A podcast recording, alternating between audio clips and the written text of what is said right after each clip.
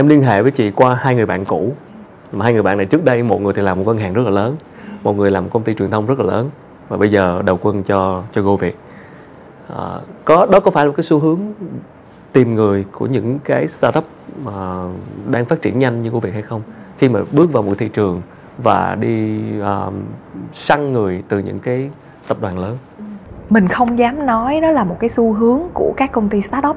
Mình chỉ dám nói đó là ờ, một trong những cái định hướng về mặt ờ, tuyển dụng nhân tài của khu việc. Về cái góc độ quản lý thì ờ, mình nghĩ là bên cạnh có một cái đội ngũ nhân viên trẻ năng động và ham học hỏi, thì cũng rất quan trọng là có những người có một cái kinh nghiệm, sự từng trải để mà có thể quản lý một cái doanh nghiệp với một cái quy mô đã đủ lớn rồi.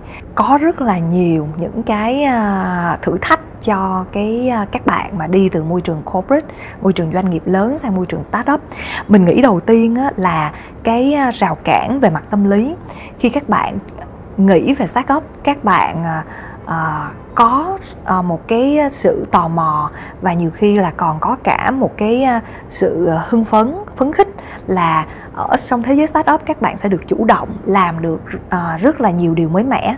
Vì cái bản chất của cái doanh nghiệp uh, startup đặc biệt là startup công nghệ nó sống bằng sự đổi mới sáng tạo những cái doanh nghiệp mà họ phát triển rồi họ có thể phát triển với cái tốc độ 5 10% một năm. Doanh nghiệp startup mà đặc biệt là trong công nghệ thì 5 10% chắc chắn là không bao giờ đủ.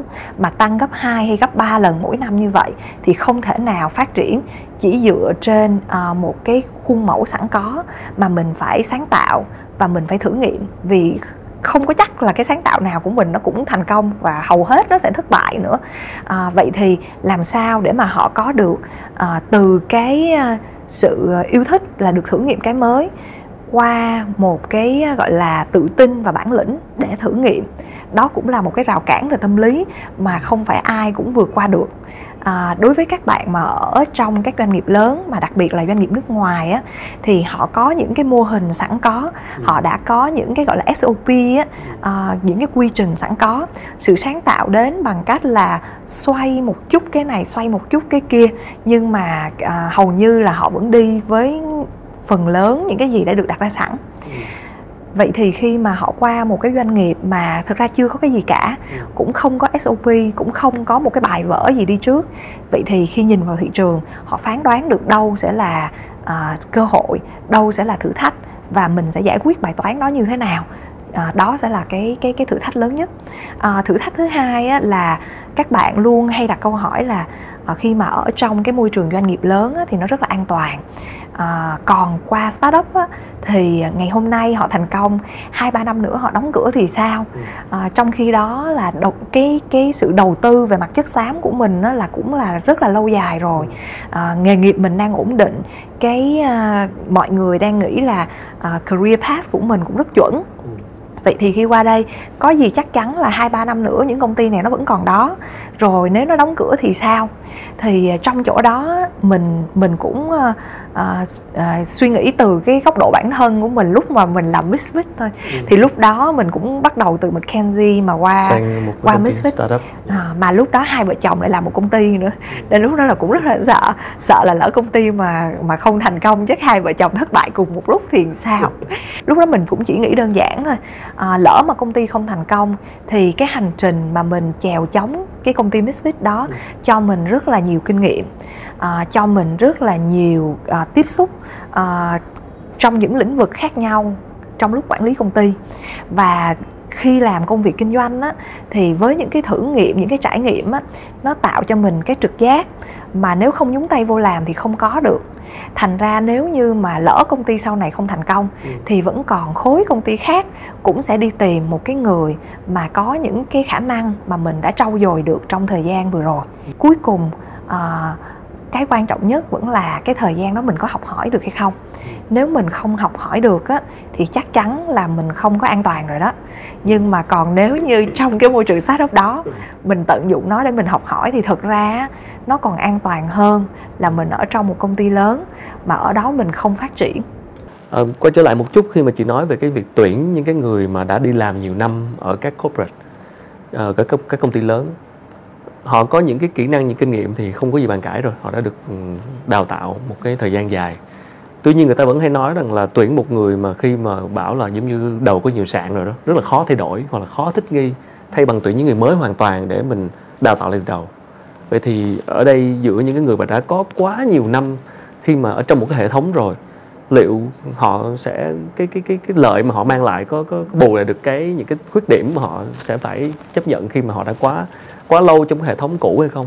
À, thú nhận là à, không phải ai từ những cái công ty lớn cũng sẽ phù hợp trong môi trường startup và điều này cũng đòi hỏi cái sự trung thực và bản lĩnh của cái người lãnh đạo khi mà tuyển dụng họ à, đối với lại riêng mình á, thì khi mà mình tuyển dụng á, mình cũng nói rất thật với họ là à, công ty mà startup như GoViet chẳng hạn à, đừng đến vì lương cao cũng đừng đến vì uh, vị trí cao.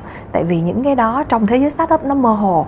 Nó sẽ không có như là uh, những cái công ty uh, corporate đâu. Uh, nhưng mà nếu như bạn uh, muốn tìm một nơi để thử nghiệm tìm một nơi để có thể quyết định có thể sáng tạo và chịu trách nhiệm từ đầu đến cuối cho một sản phẩm thì đây là một cơ hội không dễ có ở những nơi khác. À, bên cạnh đó là à, trong cái môi trường startup á, thì nó thay đổi rất là nhanh và nó có rất nhiều thử thách vì những cái biến cố diễn ra hay là thị trường thay đổi quá nhanh. Thì à, bạn có à, chấp nhận à, với những cái thử thách đó hay không? Và những thử thách đó cũng có nghĩa là khả năng thất bại.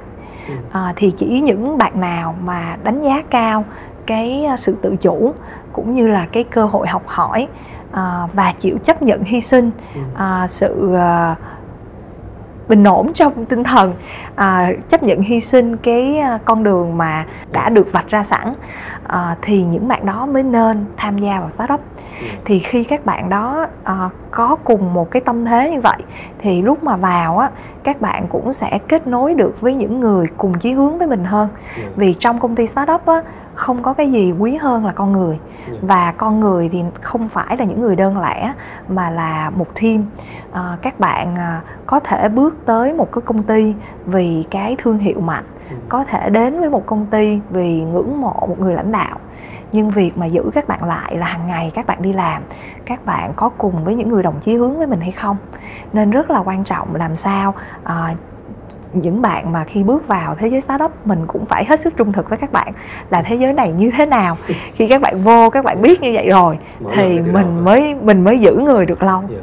Ừ. cụ thể hơn thì với một lĩnh vực uh, công nghệ và xây dựng một ứng dụng như Go Việt thì ở Việt Nam những vị trí nào là chị khó tuyển người nhất à, câu hỏi rất là hay có một mảng mà uh, mình thấy là uh, rất là thừa mà rất là thiếu và mình vẫn không hiểu tại sao okay. đó là những cái mảng uh, thiên về phân tích số phân tích số ừ. cụ thể chị giải thích một chút uh, chắc là khánh cũng biết là sinh viên việt nam thì rất giỏi toán nguyên một cái chương trình học của mình rất nặng về toán về khoa học yeah.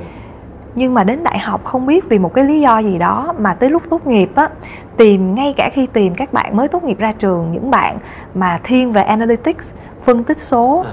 không nhiều ừ. các bạn có thể học giỏi toán nhưng mà tại sao tới phần thống kê các bạn lại không giỏi và cái khả năng để mà à, từ một cái vấn đề kinh doanh các bạn có thể à, à, dịch nó ra một cái vấn đề nghiên cứu thì các bạn lại không làm được.